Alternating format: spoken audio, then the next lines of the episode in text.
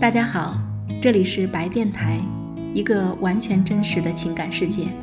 我是白，首张专辑《恋爱小姐》带你聆听真实的情感故事。参与节目请联络微信号码 QQ 幺二六三三幺八五四七。下面有请今天故事的主人公。我和他是一个地方的，以前我见过他。他那会儿在我爷爷那儿租书嘛，我说这男孩长得挺帅的，其实他比我高两届，我总觉得和他不可能。啊，那天开网吧的时候，他就去我们网吧玩游戏，他的游戏玩的特差劲，然后我不是比较喜欢玩游戏嘛？然后我就教他玩，我们俩就认识了。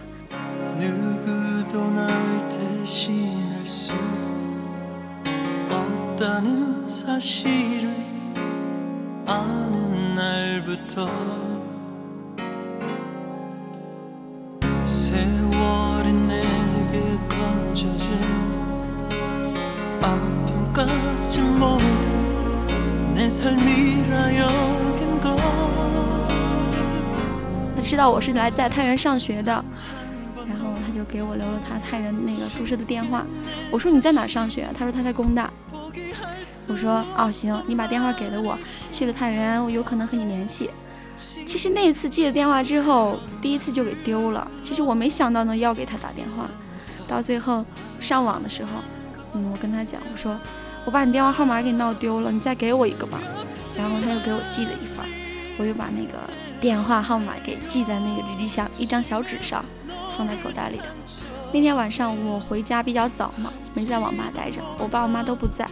然后就从口袋里给摸出来那张电话那个小纸片了。我说反正现在没意思，给他打个电话吧。结果我就给他拨了个电话，嗯，想知道他在宿舍干嘛呢？其实那也只是朋友之间通电话而已。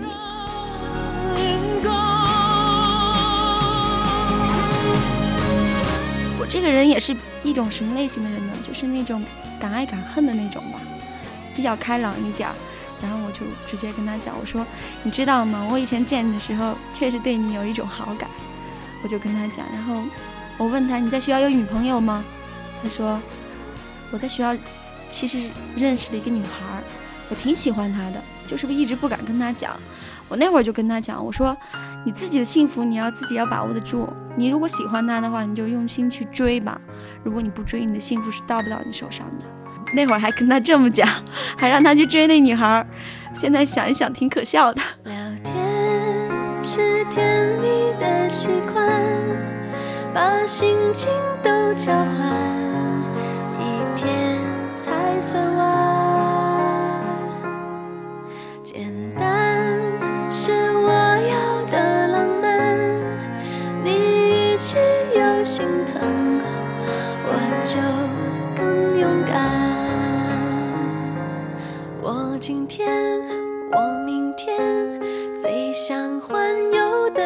界就是你最内心的世界。我后天，大后天，也不疲倦的想念，会是你看着我笑的眼。真爱像一座。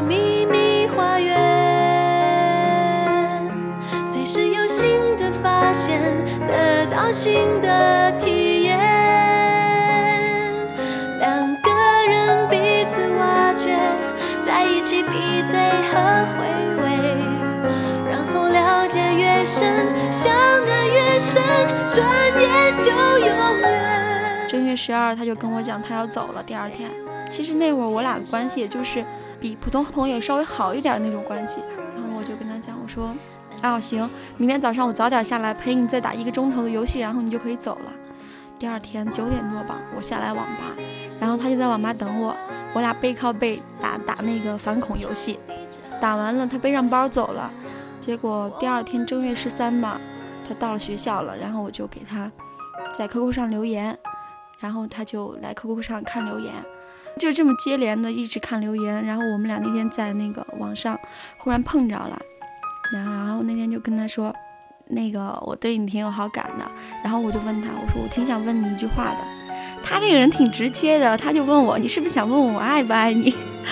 然后我说，我说哪儿那么快呢？我说没喜欢哪来的爱呀？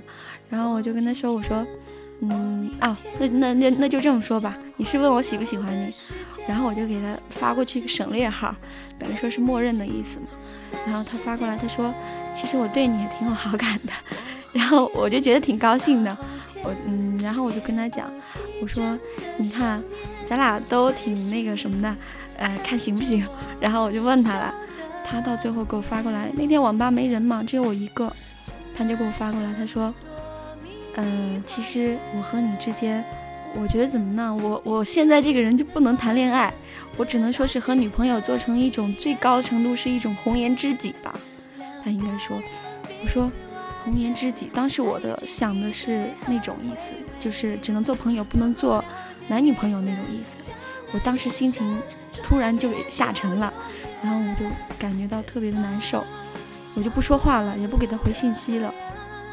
结果那天他给我发过来好多信息，他说你怎么不说话呢？你快回话呀！然后我说我说我在哭呢。然后我就，我其实在网吧真的流泪了，只是我一个人吗？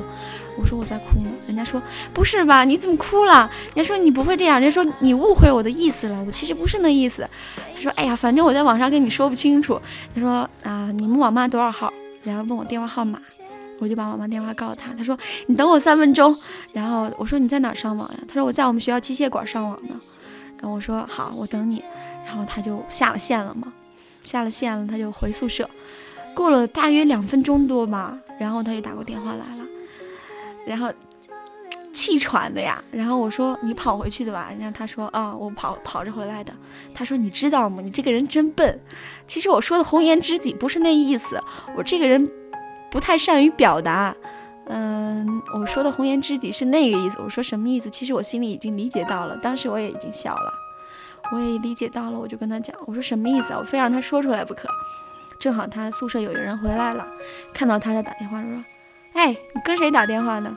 他就说：“跟我女朋友。”结果我当时在电话那边听说他跟我女朋友嘛，我就特别的开心，你知道吗？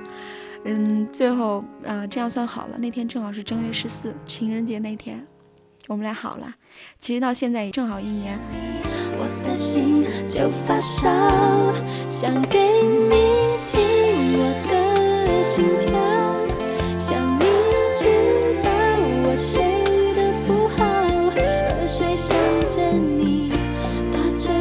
看着你，合眼闭眼间出现的全是你，我猜不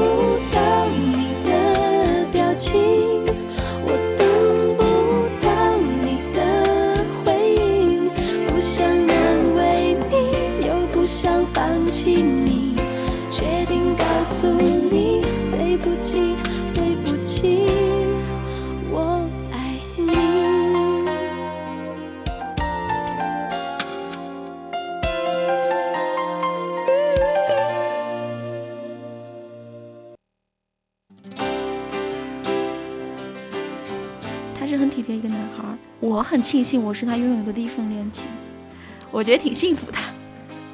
还有。有一天嘛，就是在他们学校，我去他们学校找他上自习，我身体特别不舒服，感冒了嘛。然后我说，哎，我口渴。他说，口渴，那我给你买水去吧。我说，我说我浑身难受，身上肚子特难受。人家说，哦，行，你等着，我给你买水去。结果买回来，人家是给我买的鲜橙多嘛，买的是热过的。然后我就握着那一桶那个热热的热饮嘛，我觉得那个暖到心里了，觉得真的挺好的。而且，他这个人比较现实一点，因为我觉得人不需要说是，呃，话语比较花言巧语那些，他不会说，他不会说特别好听的话，他比较直接一点嘛，他有什么说什么，或者有时候他说一些话会刺到我，会伤到我，然后我就跟他讲，我说戴伟明，嗯，你你能不能把你说的话，然后再委婉的说给我听。不要太直接，因为你有些时候你一直接会伤到我的，呃，我心里会很难受的。然后他就跟我讲对不起，其实我也不是，你也知道我就是这个人啊。以后慢慢你就习惯了嘛。再说你和我谁跟谁呀？你还和我计较吗？那会儿我就我就笑了，我说你看你这人，说你缺点你还不听。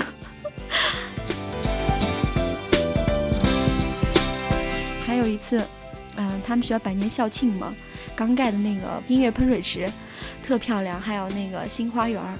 然后我去了好几次，我说我特别想看那音乐喷音乐喷水池，不是那个喷水池的水随着音乐的那个高低起伏啊而那个降低嘛。然后我就跟他讲，我说我特别想看。他说行啊，你来我们学校吧。所以我刚和他好上那一段是夏天，我去他们学校比较频繁一点。可是那那两天特特倒霉吧。然后一去的时候，每天晚上都是灯也不亮，是喷水池也没开啊。我去了好几次都那样。嗯，我觉得特失望。那两天回去，结果有一天我在我们学校夏天出去乘凉嘛，九点多了吧，我刚回去宿舍，我刚回宿舍就接到一个他的电话了。他说：“哎，你不想看音乐喷水池吗？那会儿已经快十点了吧，快熄灯了。”我说：“音乐喷水池现在几点了，老兄？九点快十点了，你还让我去看喷水池呀？”他说。哎呀，你不是想看吗？今天喷水池开了，特棒，好多人在这儿看呢。我说行，那我打的过去吧。我就打上的到他们学校，他们门口等我。然后我们俩手挽手进去看喷水池，特棒。那个正好唱那个青藏高原嘛，有一个最后那个嗓音特高的地方，那喷水最后一柱喷水池升的特别的高。当时我就想，那个哇，真美，好多人都在都在叫嘛。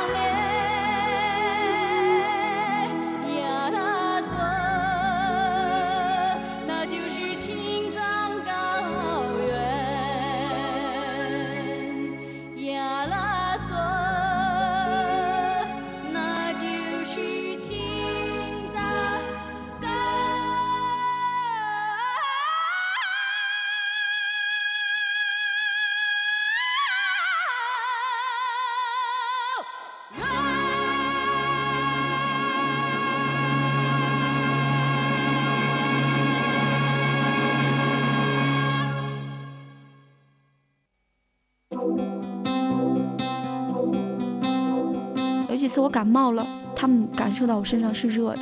那天看通宵电影，就在他们旁边那个银都。结果那天晚上，他他碰到我的手嘛，他说：“呀，你怎么头和手怎么都这么烫呢？”我说：“我也不知道，就是感冒了嘛。”结果他到学校用他们那个医疗那个卡片给我买的药，然后那天晚上，嗯，他拿衣服帮把我盖着，把我盖好，然后把我搂在怀里头。嗯，那天我感觉到特别安全。En palabras simples y comunes yo te extraño. En lenguaje terrenal mi vida eres tú. En total simplicidad sería yo te amo. en un trozo de poesía tú serás mi luz, mi bien el espacio donde me alimento de tu piel que es bondad, la fuerza que me mueve dentro para recomenzar y en tu cuerpo encontrar la paz. 前跟我讲过，他说 他妈妈很喜欢女儿嘛，他家有两个有两个儿子，他说他妈从小把他当女儿养的。那天我就听着特别笑，我说，呃，怪不得你这么体贴呢，原来你妈把你当女儿养啊。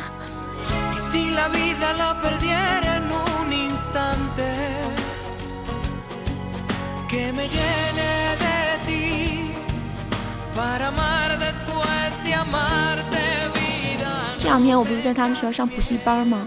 每天下午不是人多，还需要占座位，然后他就跟我讲，四点半下课的时候，嗯，他就去帮我占座位，然后让我吃了饭晚点过来。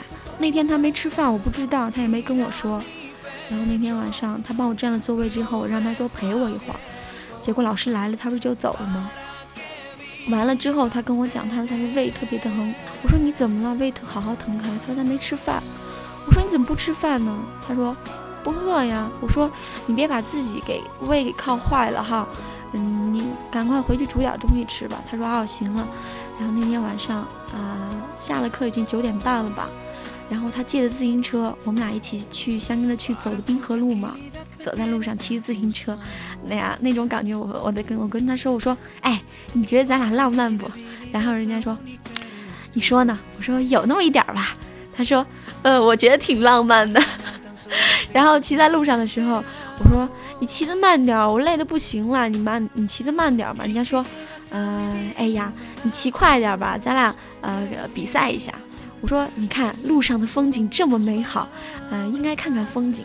他说，看什么风景啊？我给你比如一下吧，比如前方有一个建筑工地，旁边是灯火辉煌。你说你是看建筑工地呢，还是看那个灯火辉煌的？我说我看灯火辉煌。他说不是吧，前面有一建筑工地，你小心。我说这种情况下，我明知道前前面没有建筑工地，肯定要看旁边的风景了。我说看着灯光这么美，然后咱俩又骑着自行车在这漫步，你难道不想停下来休息一会儿吗？他说老兄，现在已经十点半了，我还要回去洗涮呢。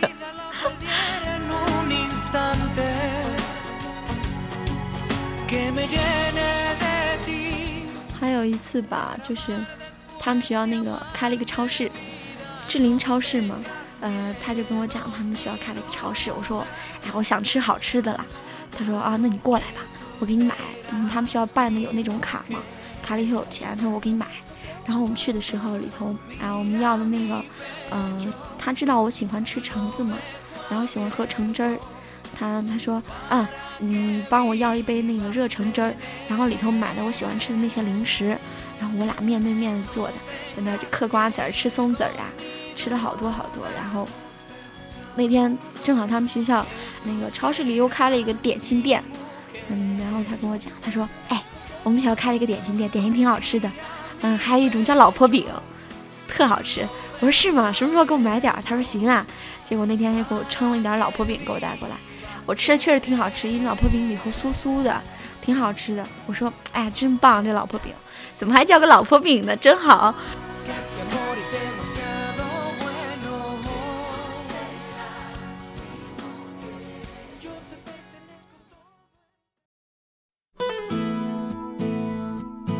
我觉得我俩之间很少吵架，因为吵架也是因为什么？因为经济的有关系，啊，我和他之间从来没有说是因为两个人不在一个学校啊，啊，我在这边会有别的男孩啊，或者他在那边会有别的女孩，我们俩根本不操心。那天我跟他讲，我说，哎，你是不是对我特放心呢？他说，不是我对你特放心，是我对自己有信心。像海边的夏天，最炽热的项链，不怕阳光刺眼。付出的那么直接。有落叶的秋天，不安的某个夜，你抱我在胸前。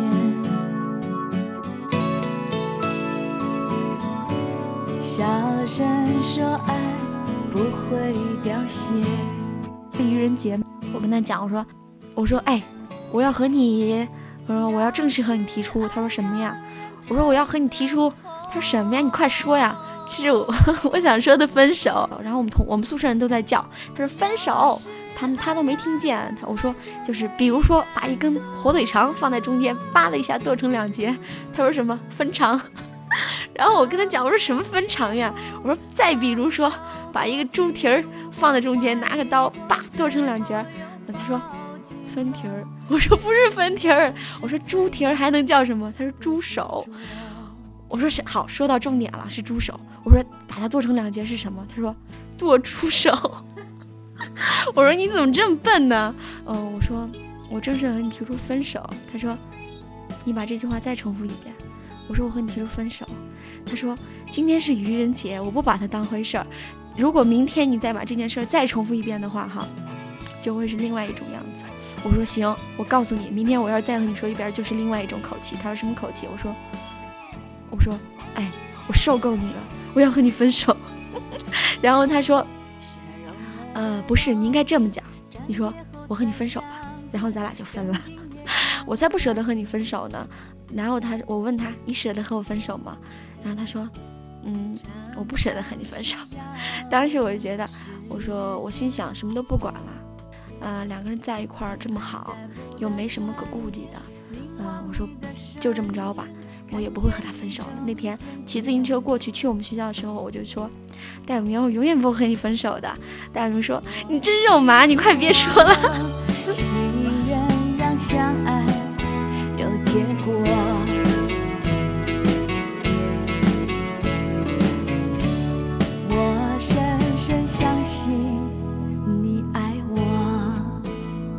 我父母知道我和他在交往，然后。他的父母不知道，因为，呃，他是大二嘛，大二，嗯，他那个不想让他父母知道，他父母怕担心他的学业吧。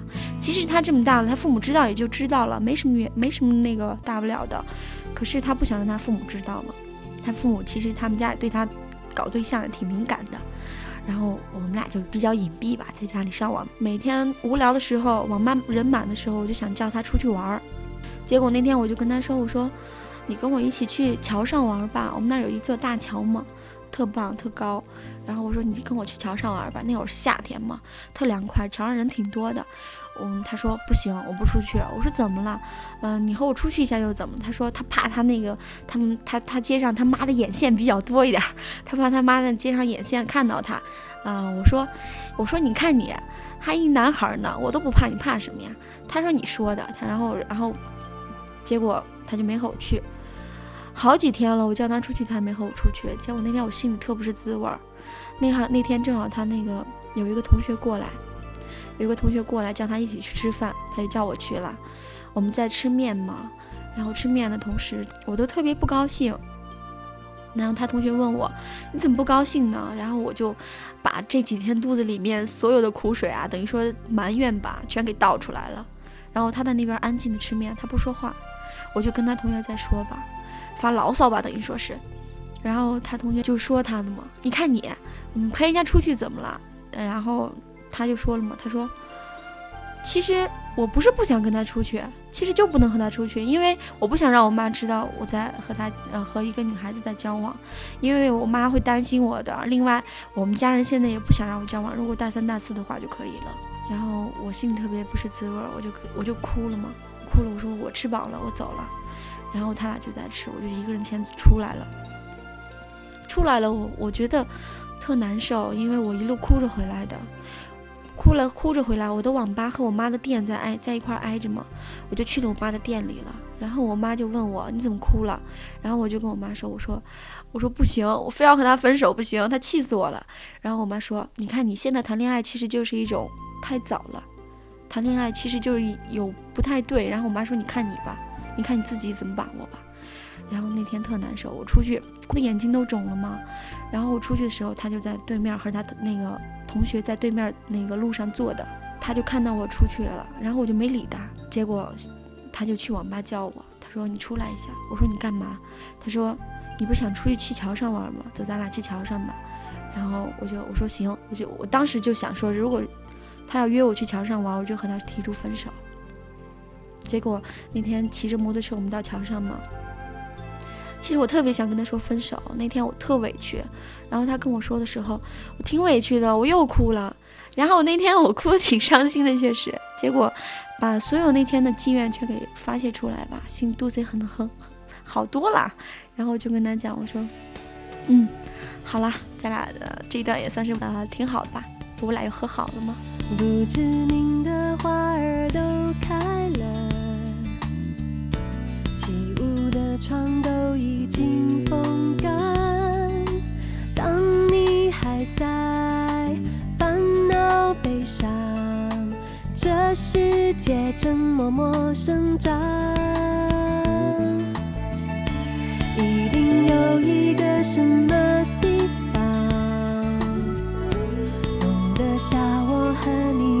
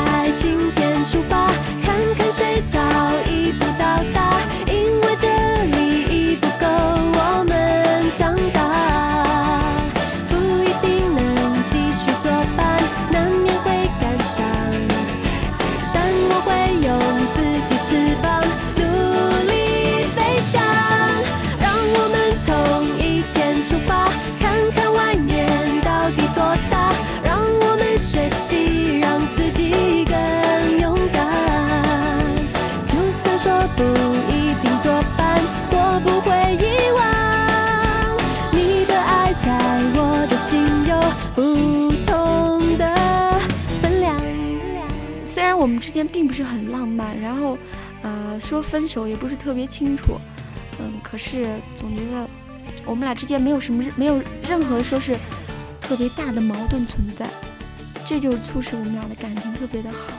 我妈有问过，你看你，呃，现在还要在上学，她也在上学，啊、你和他在一块儿，以后你俩分不到一块儿该怎么办啊？我跟我妈说，我把握的其实是现在，以后只要我还坚持，只要他还坚持，没有说是走不到一块儿的。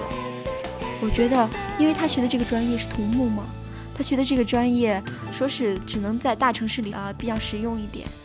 我觉得有可能的话，如果我真心实意和他在一块儿，他没有工作，我们家人也会把我和他调到一块儿的。你的梦想也会受伤，但有希望。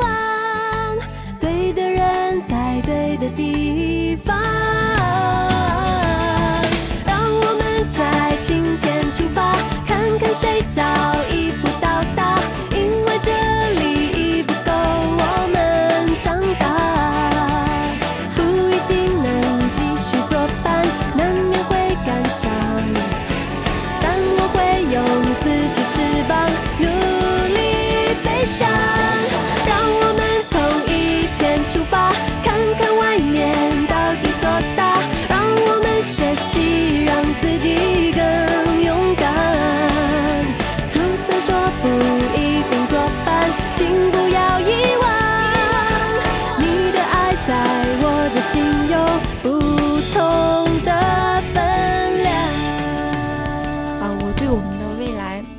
想很多。我以前也有想过，因为期望的越高，失望的越高嘛。然后我就跟他在一块儿，从来不想以后。我总觉得现在幸福，现在他宠着我就可以了。嗯、至于以后嘛，嗯、走一步再说一步啦。只要现在我我感觉自己是幸福的就很好了。